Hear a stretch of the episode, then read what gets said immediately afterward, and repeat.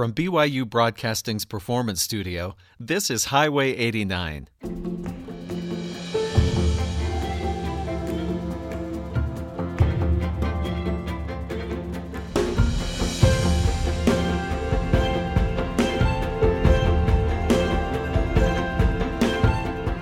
Hello and welcome to Highway 89. I'm Mark Waite, and today we're joined by concert pianist Antonio D'Abramo and the brother and sister operatic duo Clara Hurtado Lee and Isaac Hurtado.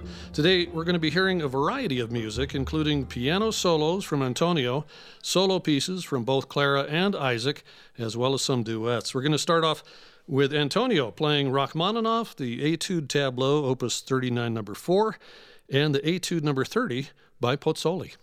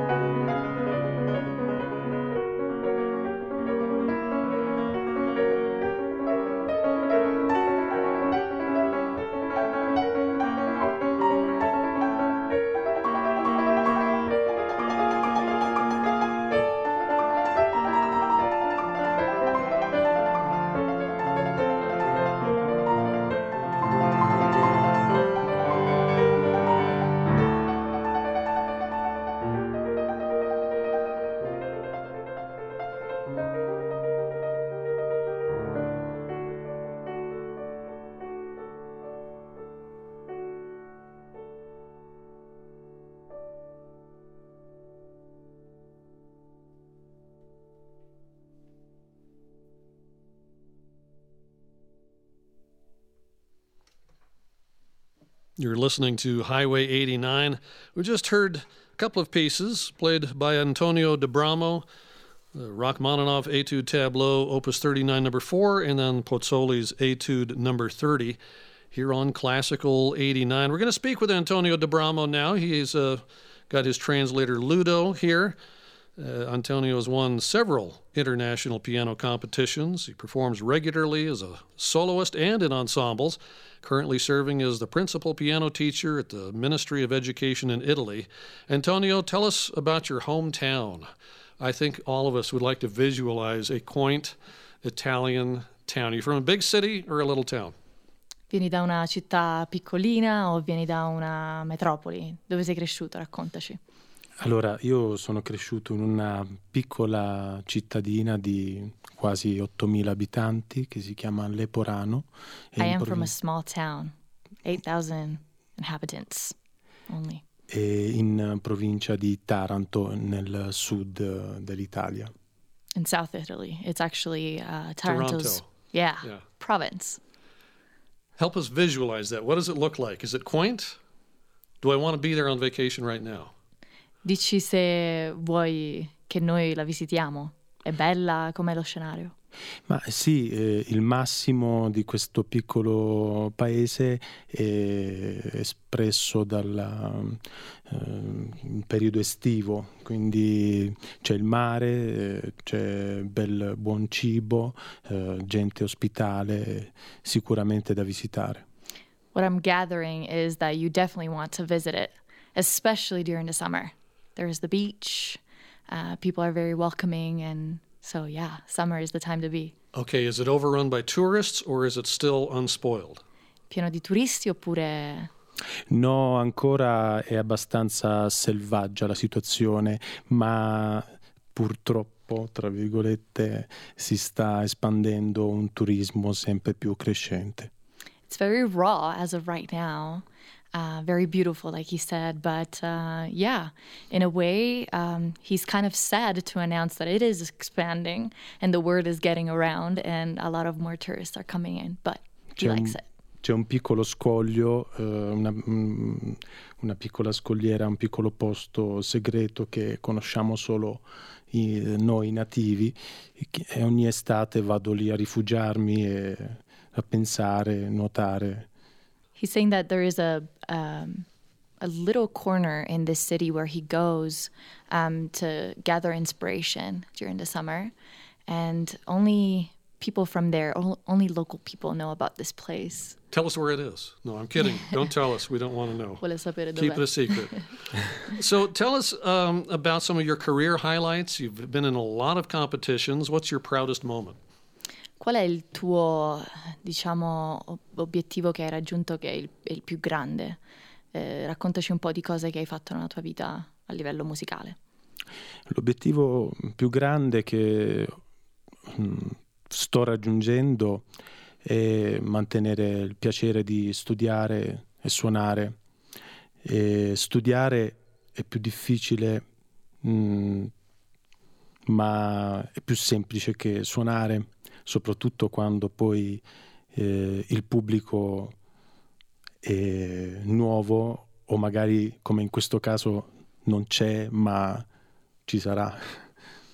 the biggest achievement that I've um, experienced in my musical life that I'm still trying to obtain, he says, is uh, to keep the passion alive of studying. Uh, that should never die.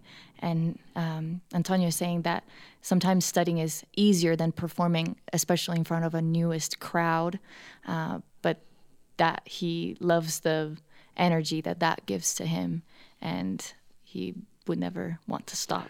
Eh, Un altro aspetto importante è l'aspetto didattico, dove con eh, i ragazzi ehm, molto piccoli, bambini, ehm, devo riuscire a dare eh, l'esempio divertendomi e nello stesso tempo insegnare la disciplina che richiede molto sacrificio. Another aspect he's mentioning about this is when he's teaching little kids, um, it's very fun and interesting to him to combine the passion and the fun of it with also the discipline and the professionalism and the sacrifices that goes behind it all to make this happen. E sull'esecuzione eh, la cosa che temo di più è riascoltarmi perché non mi piace mai riascoltarmi, si può suonare meglio di così. And he's always trying to improve. He hates listening to himself. Well, we'll give you a recording of today. Ti daremo una registrazione. That'll be fun for you. So, uh, one more question. Becoming a pianist, you work with vocalists, you're a pianist, you work with vocalists. How, how is it different becoming a pianist versus being a vocalist? Obviously, one has uses hands predominantly, the other the voice, but give me some more background on that. Come sicuramente hai il, l'addestramento per, per la voce, ma com'è stato, com'è differente eh, l'esperienza da, da un'esperienza vocale a quella musicale, quella tua da pianista? Ma eh, sì, premetto che non sono un cantante, però eh, sì, conosco l'argomento. e la differenza è che mm, il pianoforte è in un posto e non lo puoi cambiare quel posto, tu devi incontrare il pianoforte, mentre il cantante porta dietro il suo strumento e per il resto non c'è tanta differenza perché tolti tutti i luoghi comuni sui cantanti o i pianisti c'è tanto sacrificio e tanto lavoro eh, dietro, tanto ascolto di chi è più grande di te, di chi è più bravo di te. Very much like his answer. He, Antonio is saying that uh, a pianist has to meet his instrument or her instrument. Uh, a piano is almost like this instrument that has to be sought after, and you meet it at this specific location and you make magic happen. A vocalist, for example, um, embodies their instruments and they carry it wherever they go.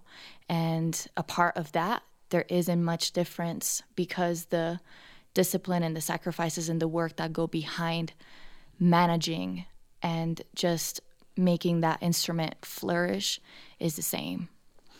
Aggiungerei anche una problematica per i pianisti mh, della eh, sindrome dell'abbandono, quando non si riesce a trovare un pianoforte per studiare, anche se eh, ci si deve accontentare di quello che si trova, ma c'è proprio questo bisogno eh, intimo di ricercare memoria per le dita. Another issue that pianists um, address sometimes is there's this syndrome, the longing syndrome. They sometimes go to places and they don't find their instrument. They're searching for this piano to uh, keep, you know, the the training up and their fingers warmed up, and so it's very important uh, that practice is always there for a pianist. So, um, all right, well, let's hear some vocal music, shall we? Let's uh, welcome Clara Hurtado Lee and her brother Isaac Hurtado. We're going to hear three arias in this block, accompanied by Antonio D'Abramo. Uh, Donna non vidi mai from Manon Lescaut by Puccini. We've got the Cherry Duet from L'Amico Fritz by Mascagni, and then Juliet's Waltz from Romeo and Juliet by Gounod. This is Highway 89.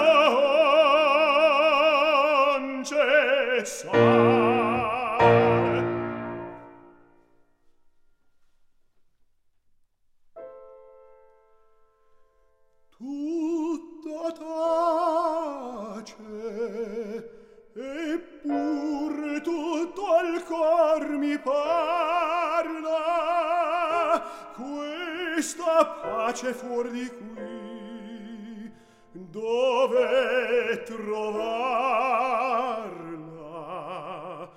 Tu sai mai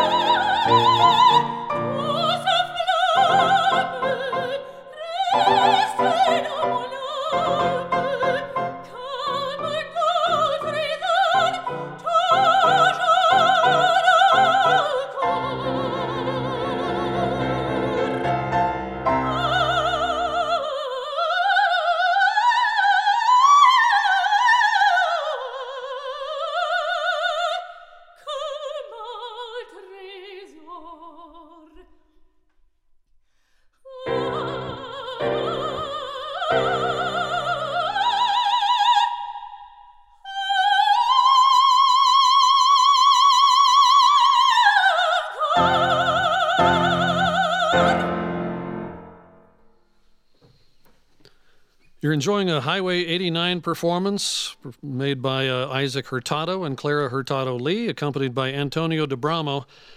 And uh, we just heard three arias. First, Isaac sang Donna non vidi mai from Manon Lescaut by Puccini. Then the duet between the both of them, cherry duet of uh, Mascagni from L'Amico Fritz. And finally, Clara singing Juliet's Waltz from Romeo and Juliet by Gounod. Clara and Isaac siblings, as the, the Hurtado was the giveaway, I guess, right? Yep. Uh, Isaac serves as director of opera. Clara teaches voice at Utah Valley University. They both have advanced degrees in music and been performing together more consistently in recent years. Have, did your parents raise you to be opera singers? How did, were you born to this, or did you discover it independent of your nurture? I don't think they planned for it, um, but our dad was an amateur operatic tenor and uh, sang in the then the Mormon Tabernacle Choir for 20 years, and so we definitely heard opera in our home all the time. But um, it wasn't until almost college that both of us kind of found our way back to it and decided to give it a whirl.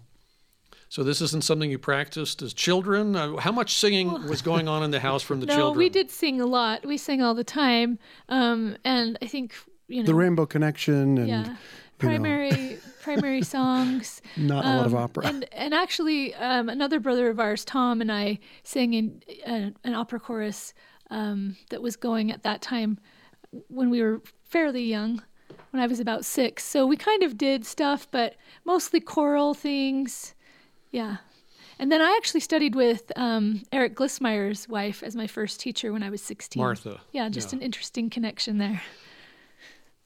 So children don't have a natural affinity for opera because it's just it's too complex, it's too long, it's going over their heads. But having been exposed to recordings as children, if your dad was an aficionado, that's what made it possible. Because if you hadn't been raised in that kind of a household, would you be where you are today? I don't think so. I think part of it's genetic too. Part of it is our structure of our of our anatomy maybe is more conducive to it. I don't know.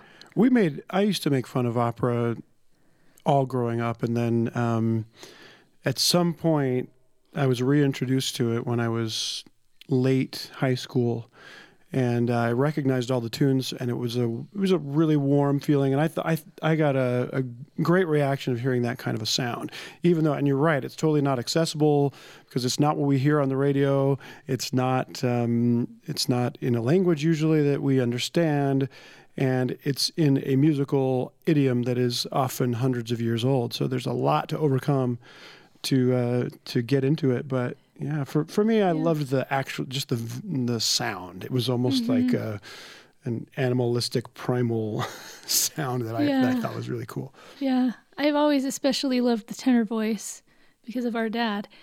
Um, and I remember being in the car with all the windows rolled up and having him sing High Cs, and you can just feel it, you know, vibrating through your your bones.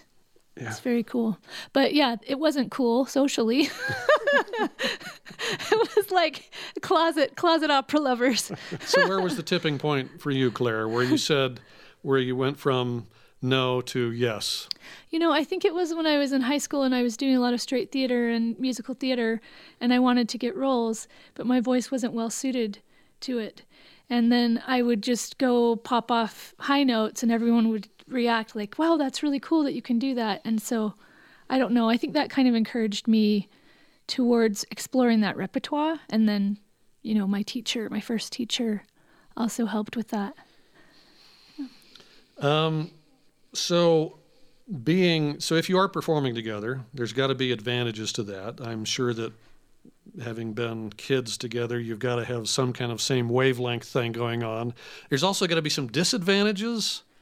Any disadvantages to being siblings? The worst is that th- our repertoire puts us as romantic opposites for everything that we do, like that cherry duet we just sang, and and the one coming up. And So uh, maybe you should be a bass. Be the bad guy. Be the heavy. yeah, or she should be a mezzo. But Yeah. but that's so Well, when we're then- on stage, you, we just mostly we do recitals and concerts, and we just you know we can't take it, the acting very far. But uh, we've we've actually been offered opposite roles in the same opera and, and refused them because it's too weird. So yeah yeah we had we had a little moment recently when we were singing um o soave fanciulla from la boheme and that's you know this couple is expressing their love they've just Did fallen in in kiss? love yeah i mean well they walk off stage together and you don't know what happens next but yeah we just kind of looked at each other and we both started laughing but we had to keep going so it was kind of like yeah awesome moments So you were spared that sibling revelry, I um, so you were involved in the Rossini 150th anniversary. Tell us about that. Yeah. So actually, Antonio um, invited us to come to Italy and and participate in uh, two recitals that allowed us to celebrate with um, a society of Rossini, dedicated to Rossini, um, that anniversary.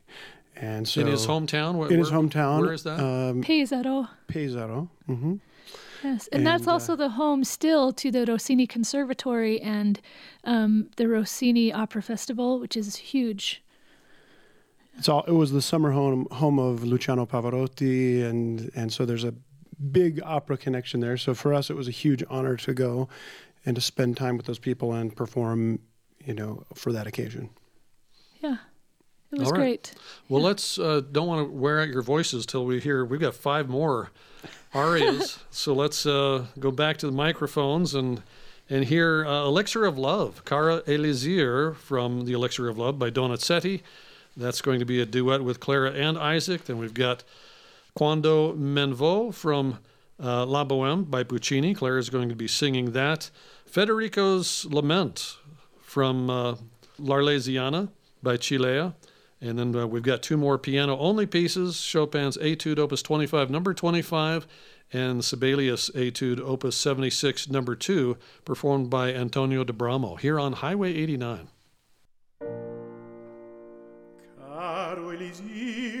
sei mio, sì, tutto mio, commesser de possente la tua virtù, se non bevuto ancora, di tanta gioia già mi colmi il petto ma perché mai l'effetto non ne possia vedere prima che in giorno inter non sia trascorso? Beva sì. O buono o caro un altro sorso.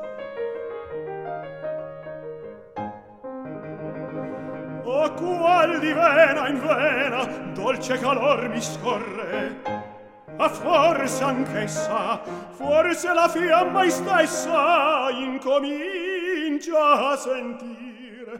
Certo la sente me l'annunzia la gioia e l'appetito che in me si risvegliò tutto in un tratto la la la la la la la la la.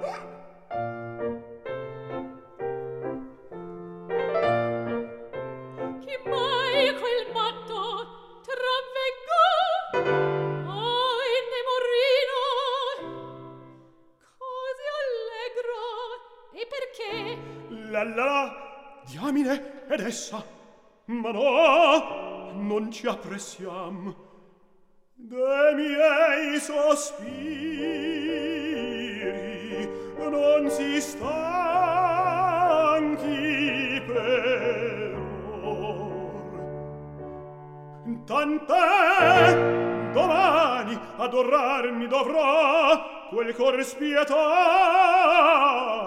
Non mi guarda neppur.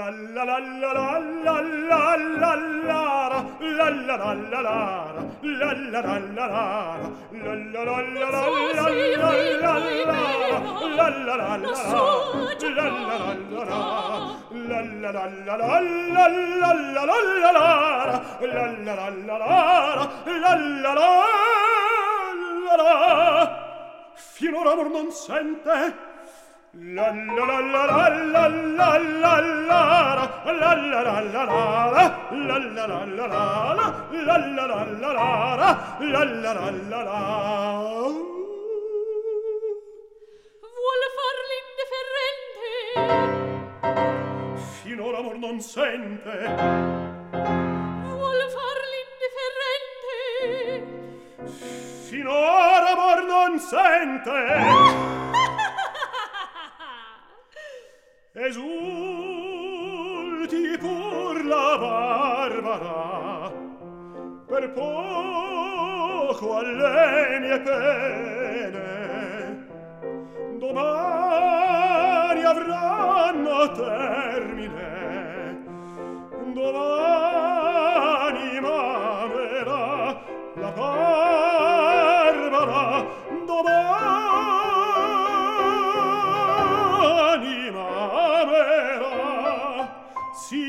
mare. Mare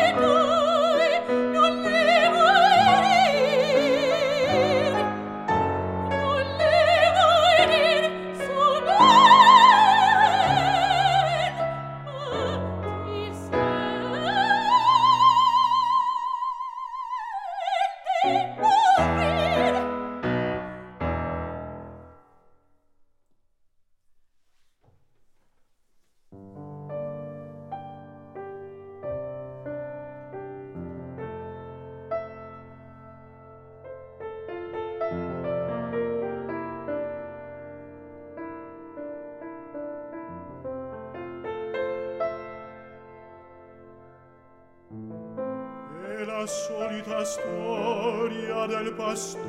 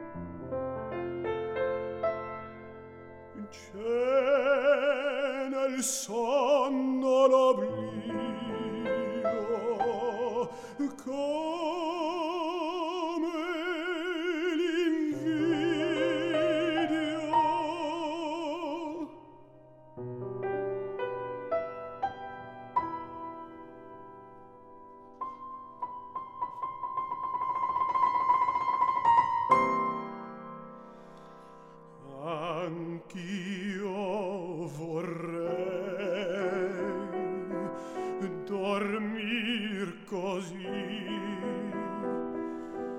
Nel sonno almen l'oblio trovar la pace sola